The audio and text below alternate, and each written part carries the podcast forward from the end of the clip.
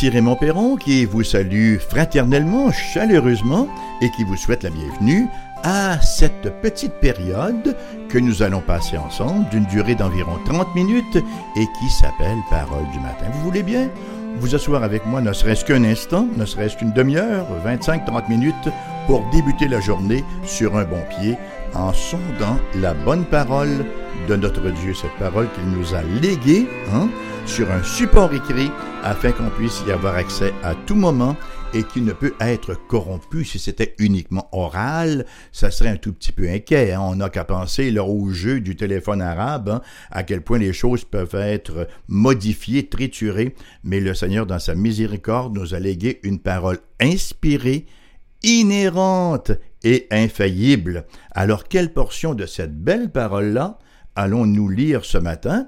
Ben, Nous sommes toujours au chapitre 3, à peu près au milieu du chapitre 3 de l'Épître aux Galates, et euh, nous lirons les versets 10 à 14. Alors, c'est une portion de l'Écriture que j'ai tout simplement intitulée La malédiction de la croix, parce qu'effectivement, la croix, c'est une malédiction. Personne ne va en disconvenir. Hein? Les gens qui étaient crucifiés à l'époque, on n'était pas en train de les bénir, on les maudissait, c'était une malédiction. Donc, Galates chapitre 3, versets 10 à 14. Car tous ceux qui s'attachent aux œuvres de la loi sont sous la malédiction, car il est écrit, Maudit est quiconque n'observe pas tout ce qui est écrit dans le livre de la loi et ne le met pas en pratique et que nul ne soit justifié devant Dieu par la loi, cela est évident puisqu'il est dit le juste vivra par la foi. Or, la loi ne procède pas de la foi, mais il dit celui qui mettra ces choses en pratique vivra par elles.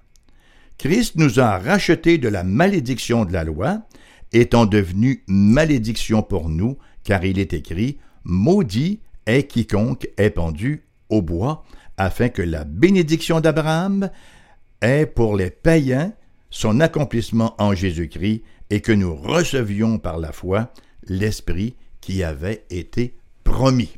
Alors c'est court, mais c'est intense. Hein? C'est, oui, c'est bourratif, dirait l'autre. Il y a beaucoup de matériel là-dedans. Alors, l'apôtre, là, l'apôtre Paul, revient à nouveau à la charge, encore et encore, et ça en démontre l'importance. Hein? Revient donc à la charge sur la question fondamentale du christianisme biblique. Qu'est-ce que le christianisme biblique? Ben, c'est simplement comment peut-on revenir à une relation de paix avec Dieu? Le christianisme biblique nous enseigne comment peut-on revenir en relation avec Dieu? Comment est-ce que la paix peut être rétablie? Ça, ça veut dire qu'il n'y a plus de paix. D'ailleurs, Romains 3.23 nous dit tous sont péché et sont privés de la gloire de Dieu. Hein? L'apôtre Paul, dans d'autres épîtres, nous parle qu'il y a inimitié entre nous et Dieu. Inimitié, c'est le contraire d'amitié, en raison effectivement du péché. Ça se met en branle tout ce péché-là, n'est-ce pas, en Éden avec Adam et Ève, et ça se poursuit pour le reste de l'histoire de l'humanité. Donc, l'apôtre Paul revient là-dessus. Comment peut-on en revenir à une relation de paix avec Dieu? Et pour ce faire, il emprunte deux avenues. Bon, la première avenue, elle est décrite en termes de justifier devant Dieu, au verset 11. Justifier devant Dieu.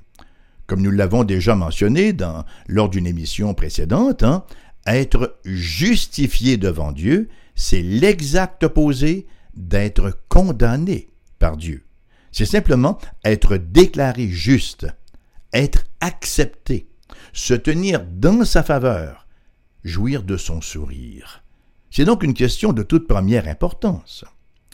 Instinctivement, les êtres humains ont bien sûr un désir d'avoir la faveur de leurs semblables. On aime être populaire, on aime que les gens nous aiment, hein.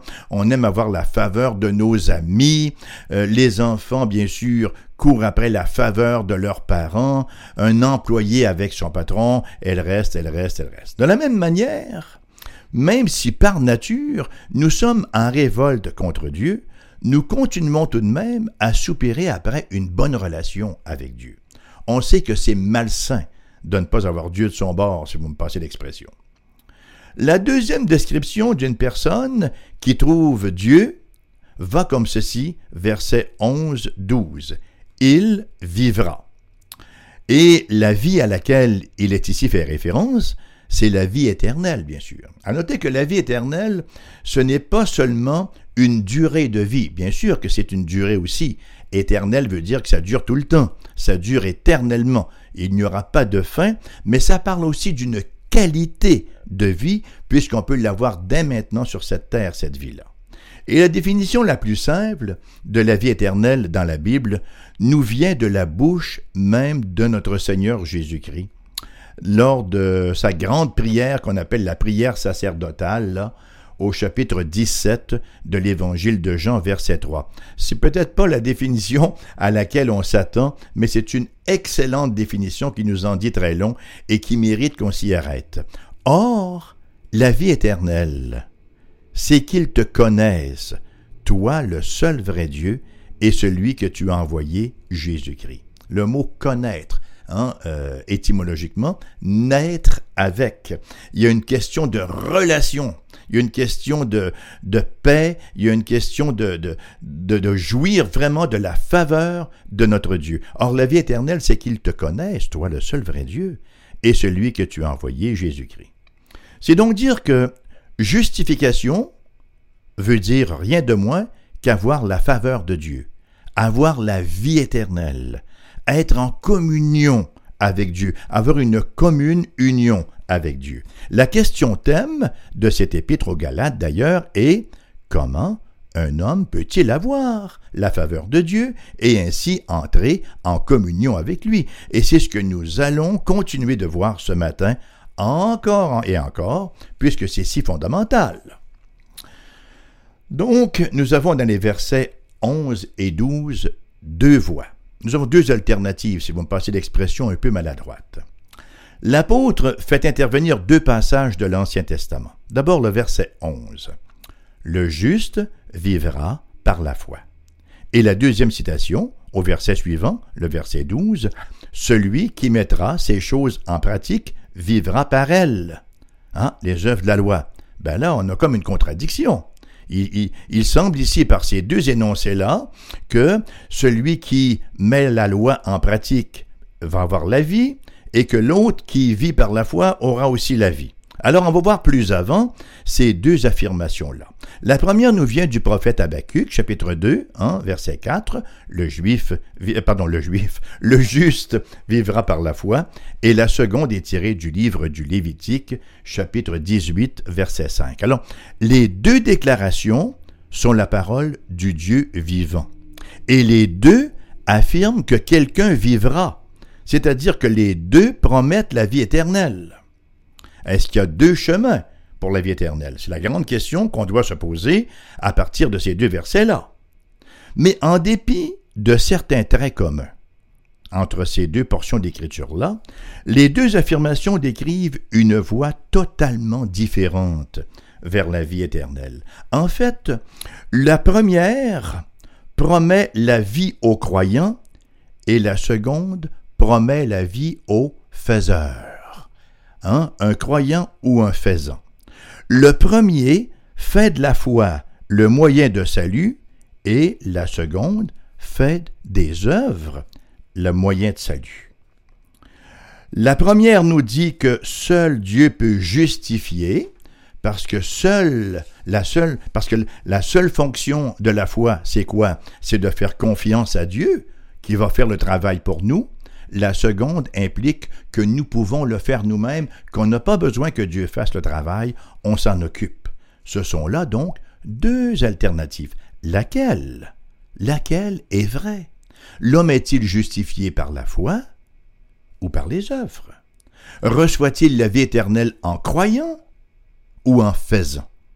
Le salut se veut-il entièrement et uniquement par la grâce, qui veut dire don gratuit de Dieu en Jésus-Christ, ou avons-nous besoin d'y ajouter notre grain de sel? Et ça m'amène à mon deuxième point, l'alternative des œuvres. Et ensuite, nous verrons l'alternative de la foi. Verset 10 donc.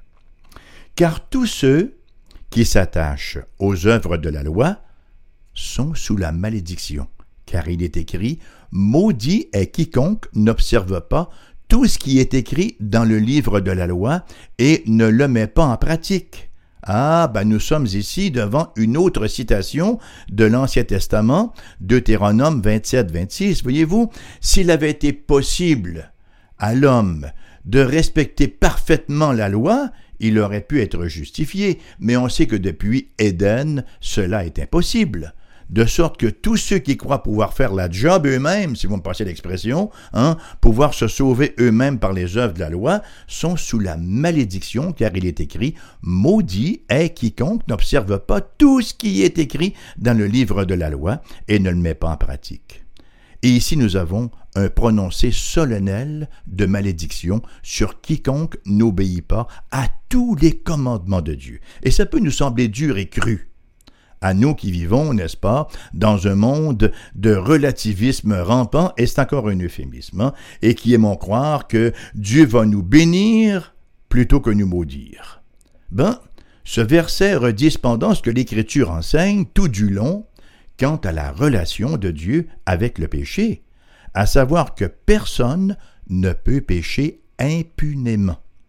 Dieu n'est pas une espèce de vieux Père Noël sentimental, là, qui laisse à peu près tout passer avec un petit sourire niaiseux. Non, il est le juge des hommes, voyez. Et la désobéissance nous amène invariablement sous la malédiction divine et nous expose donc au jugement de Dieu. Oh, on peut faire le choix d'être en mode déni, de dire non, non, non, c'est pas vrai, non, je crois pas à ça, mais ça ne change rien à la réalité. J'ai le choix entre ce que je pense, entre ce que je voudrais croire, et ce que Dieu pense et me révèle dans sa parole. Lorsque nous avons cela devant nous, le choix est facile à faire, n'est-ce pas? Donc, cette malédiction-là, c'est la position de tous les humains qui ont foulé cette terre, à l'exception bien sûr du Seigneur Jésus-Christ. C'est pour ça qu'on lit dans Romains chapitre, 23, euh, 3, verset 23, tous ont péché et sont privés de la gloire de Dieu. Et, le verbe ont péché, le temps est à l'aoriste. C'est-à-dire que ça s'est passé bien avant qu'on naisse. Nous avons tous péché en Adam et nous continuons de pécher en nous-mêmes. Et ça, ça inclut tout le monde, vous savez. Le tous qui ont péché. Ça inclut les gens respectables, ça inclut les simples, ça inclut les justes aux yeux de Dieu, ça inclut les gentils, ça inclut les gens de notoriété, ça inclut les religieux, etc tous. Vous savez ce que ça veut dire tous? Ben ça veut dire tous. En fait, c'est quelque chose que nous savons à partir de notre propre expérience. Comment l'apôtre Jean définit-il le péché? 1 Jean chapitre 3 verset 4. Le péché est la transgression de la loi, la loi de Dieu, la transgression des commandements. C'est simplement ne pas agir selon les commandements de Dieu. Qui de nous ce matin va avoir l'audace, le front, d'affirmer qu'il ou elle n'a jamais transgressé les commandements de Dieu et a toujours fait ce que les commandements demandent. Si quelqu'un dans votre entourage fait cette affirmation, ben, hâtez-vous d'appeler le 911. Donc, nous avons tous péché, pas seulement les immoraux ou les non-religieux, mais tous, de sorte que nous sommes sous la malédiction divine. Nous sommes des créatures d'alliance qui avons transgressé les injonctions de l'alliance et qui méritons quoi? Ben qui méritons le jugement de l'alliance. C'est simple, hein?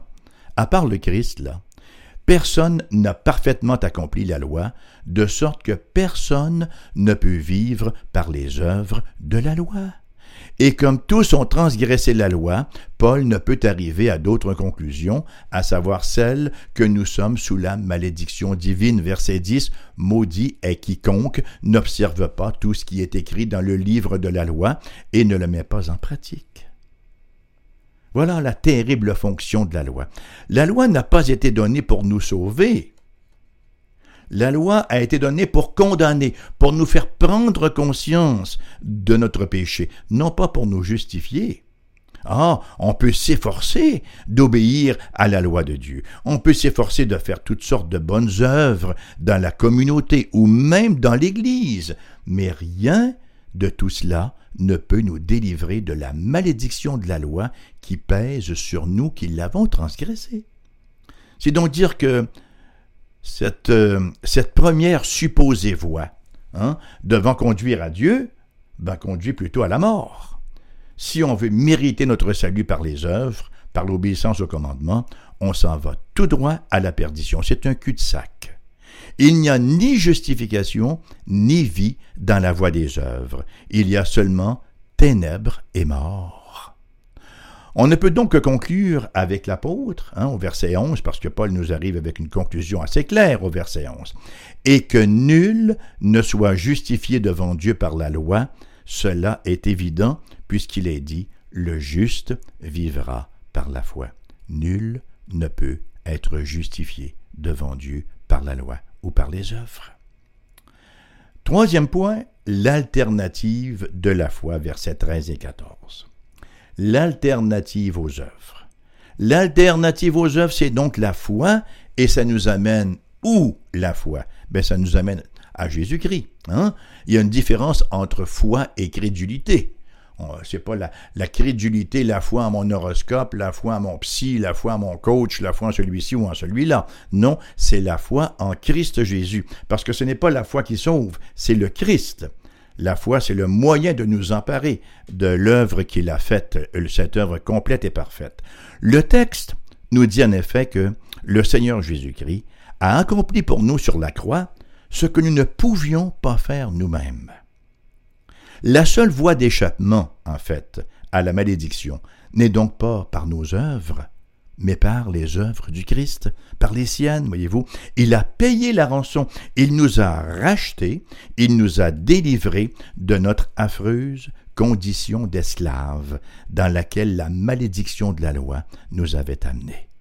Verset 13, première partie du verset 13. Christ nous a rachetés de la malédiction de la loi, étant devenu malédiction de la loi pour nous.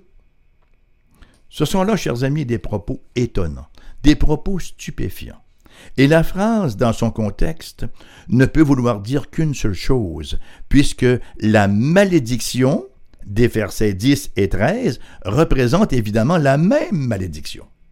C'est dire que la malédiction de la loi, de laquelle le Christ nous a rachetés, est cette même malédiction sous laquelle nous étions en raison de nos désobéissances et disons-le clairement, en raison de nos péchés.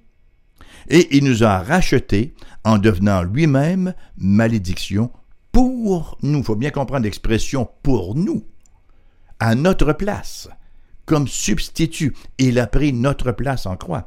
Notre malédiction a été transférée sur lui. Il l'a prise volontairement sur lui-même afin de nous en délivrer. C'est bien ce qu'affirme le verset 13 d'ailleurs.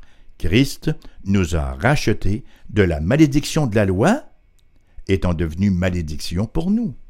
Et l'apôtre Paul ajoute une autre confirmation scripturaire, une autre confirmation qui nous vient de l'Écriture à ce qu'il vient de, de dire concernant la croix. Dans la deuxième partie du verset 13, il cite une portion de, l'Ancien Testament. En fait, c'est le Deutéronome chapitre 21, verset 23, où nous lisons Car il est écrit Maudit est quiconque est pendu au bois. Voyez-vous, sous la loi mosaïque, chaque criminel recevait une sentence de mort et était exécuté soit par lapidation ou, comme symbole de son rejet divin, se voyait pendu à un arbre, se voyait crucifié. Le crucifié est décrit comme pendu au bois. On va retrouver cela également, la même expression dans le Nouveau Testament pour le Christ. Hein. Acte chapitre 5 verset 30, 1 Pierre chapitre 2 verset 24. Et en conséquence donc, quelqu'un qui était pendu au bois était reconnu comme étant mort sous le jugement de Dieu. C'est le jugement de Dieu. cette pendaison-là, cette crucifixion-là au bois représentait le jugement de Dieu. C'est pas étonnant donc que les Juifs n'aient pas cru que Jésus était le Christ, le Messie. Comment, en effet, le Messie, le oint de Dieu, plutôt que de régner sur un trône, peut-il se voir pendu au bois? Pour eux, c'était tout à fait inacceptable. Pourtant, pourtant, c'était l'enseignement d'Écriture. Et s'il l'avait considéré plus attentivement, il l'aurait réalisé. On n'a qu'à penser à Ésaïe 53, qui nous euh, n'est-ce pas, prophétise, qui décrit en termes très détaillés la crucifixion du Seigneur Jésus-Christ.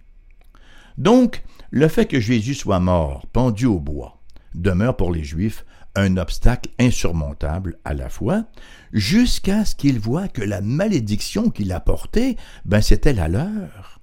Il n'est pas mort pour ses propres péchés, le Seigneur Jésus-Christ, il était impeccable. Il est devenu péché, il est devenu malédiction pour nous à notre place. Maintenant, est-ce que ça veut dire que tout le monde a été racheté de la malédiction de la loi par le fait que le Christ a porté cette même malédiction à la croix? Oh, que ce n'est pas ce que le texte nous enseigne, parce que le verset 13 ne peut se lire sans son complément au verset 14. Laissez-moi vous lire les deux versets ensemble pour avoir la déclaration complète. Christ nous a rachetés de la malédiction de la loi, étant devenu malédiction pour nous, car il est écrit, Maudit est quiconque est pendu au bois, afin que la bénédiction d'Abraham ait pour les païens son accomplissement en Jésus-Christ, et que nous recevions par la foi l'Esprit qui avait été promis. Il faut donc croire. Il faut donc s'engager par la foi. Le Christ a accompli le salut, mais il nous faut être en Christ pour le recevoir, nous réfugier en lui au même titre que Noé et sa famille étaient réfugiés dans l'arche lors du déluge. Euh, nous, nous ne sommes pas sauvés par un Christ à distance, un Christ qui a vécu il y a deux millénaires à des milliers de kilomètres de distance. Non, nous sommes sauvés par un Christ existentiel qui, mort et ressuscité, est maintenant notre contemporain. Et il en résulte que nous pouvons aujourd'hui être en lui personnellement et vitalement unis à lui. Ouf! Comment cela peut-il s'opérer maintenant? Ben, la réponse est toute simple. Par la foi, encore une fois. Paul a déjà cité le prophète Habakkuk au verset 11. Le juste, celui donc qui est justifié, vivra par la foi. Et maintenant, au verset 14, il réitère cette même vérité en disant que nous recevons la promesse du Saint-Esprit par la foi. La foi, voyez-vous, s'empare personnellement du Seigneur Jésus-Christ. Il n'y a aucun mérite de quelque sorte que ce puisse être dans la foi. Ce n'est pas autre chose, ce n'est pas une œuvre en fait. Sa valeur n'est pas en elle-même, mais entièrement dans son objet, à savoir la personne glorieuse et majestueuse du Seigneur Jésus-Christ. L'apôtre Paul, donc, place ici en contraste ces deux alternatives devant nous. En fait, il nous parle de deux destinées. Il nous parle de deux voies potentielles pour les atteindre. Il écrit comme une espèce de Moïse du Nouveau Testament, si vous me passez l'expression, car ce même Moïse a déclaré en Deutéronome 30, verset 19, J'ai mis devant toi la vie et la mort, la bénédiction et la malédiction. À l'instar de Moïse, donc, Paul appelle les deux destinées de l'homme, l'une il l'appelle bénédiction et l'autre il l'appelle malédiction. Et c'est frappant de voir les deux ainsi mis en contraste au verset 13-14. Et nous disons que Christ est devenu malédiction pour nous afin que nous puissions hériter de la bénédiction. Qu'en est-il de cette bénédiction d'Abraham au verset 14. Ben, ce n'est rien d'autre que la bénédiction qu'Abraham a lui-même reçue lorsqu'il a cru, alors que Dieu lui disait en Genèse 12, 2 et 3, Je te bénirai et toutes les familles de la terre seront bénies en toi. Et cette bénédiction contenait bien sûr la richesse fondamentale de la justification, à savoir être au bénéfice de la faveur divine, la vie éternelle, être reçu dans la communion avec Dieu, et la promesse du Saint-Esprit, être régénéré et habité par la troisième personne de la Sainte Trinité. Et c'est là la triple et inestimable bénédiction du croyant chrétien. Alors, par quelle voie peut-on recevoir la malédiction ou la bénédiction? Ben, la première voie, elle s'appelle la loi. Elle s'appelle les œuvres.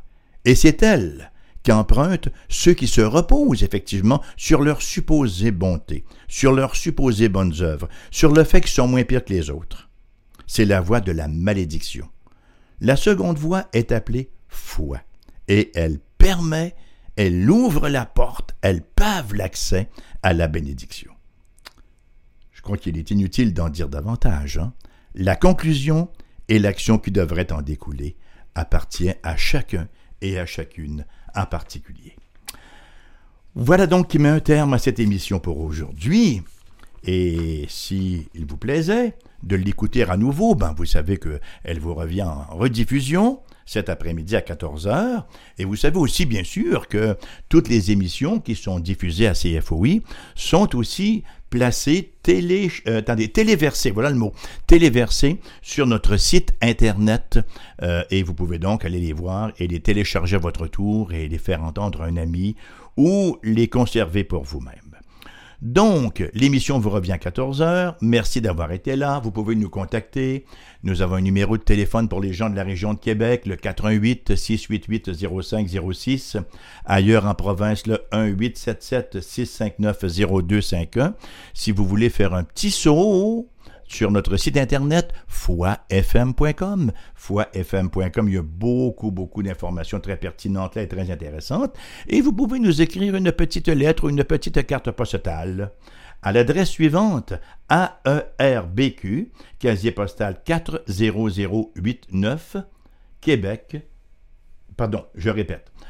AERBQ, casier postal 40088, Québec QC G1H 2S5. Ben, c'est le temps que ça se termine. Alors voilà, merci encore d'avoir été là, bonne journée et on se retrouve demain.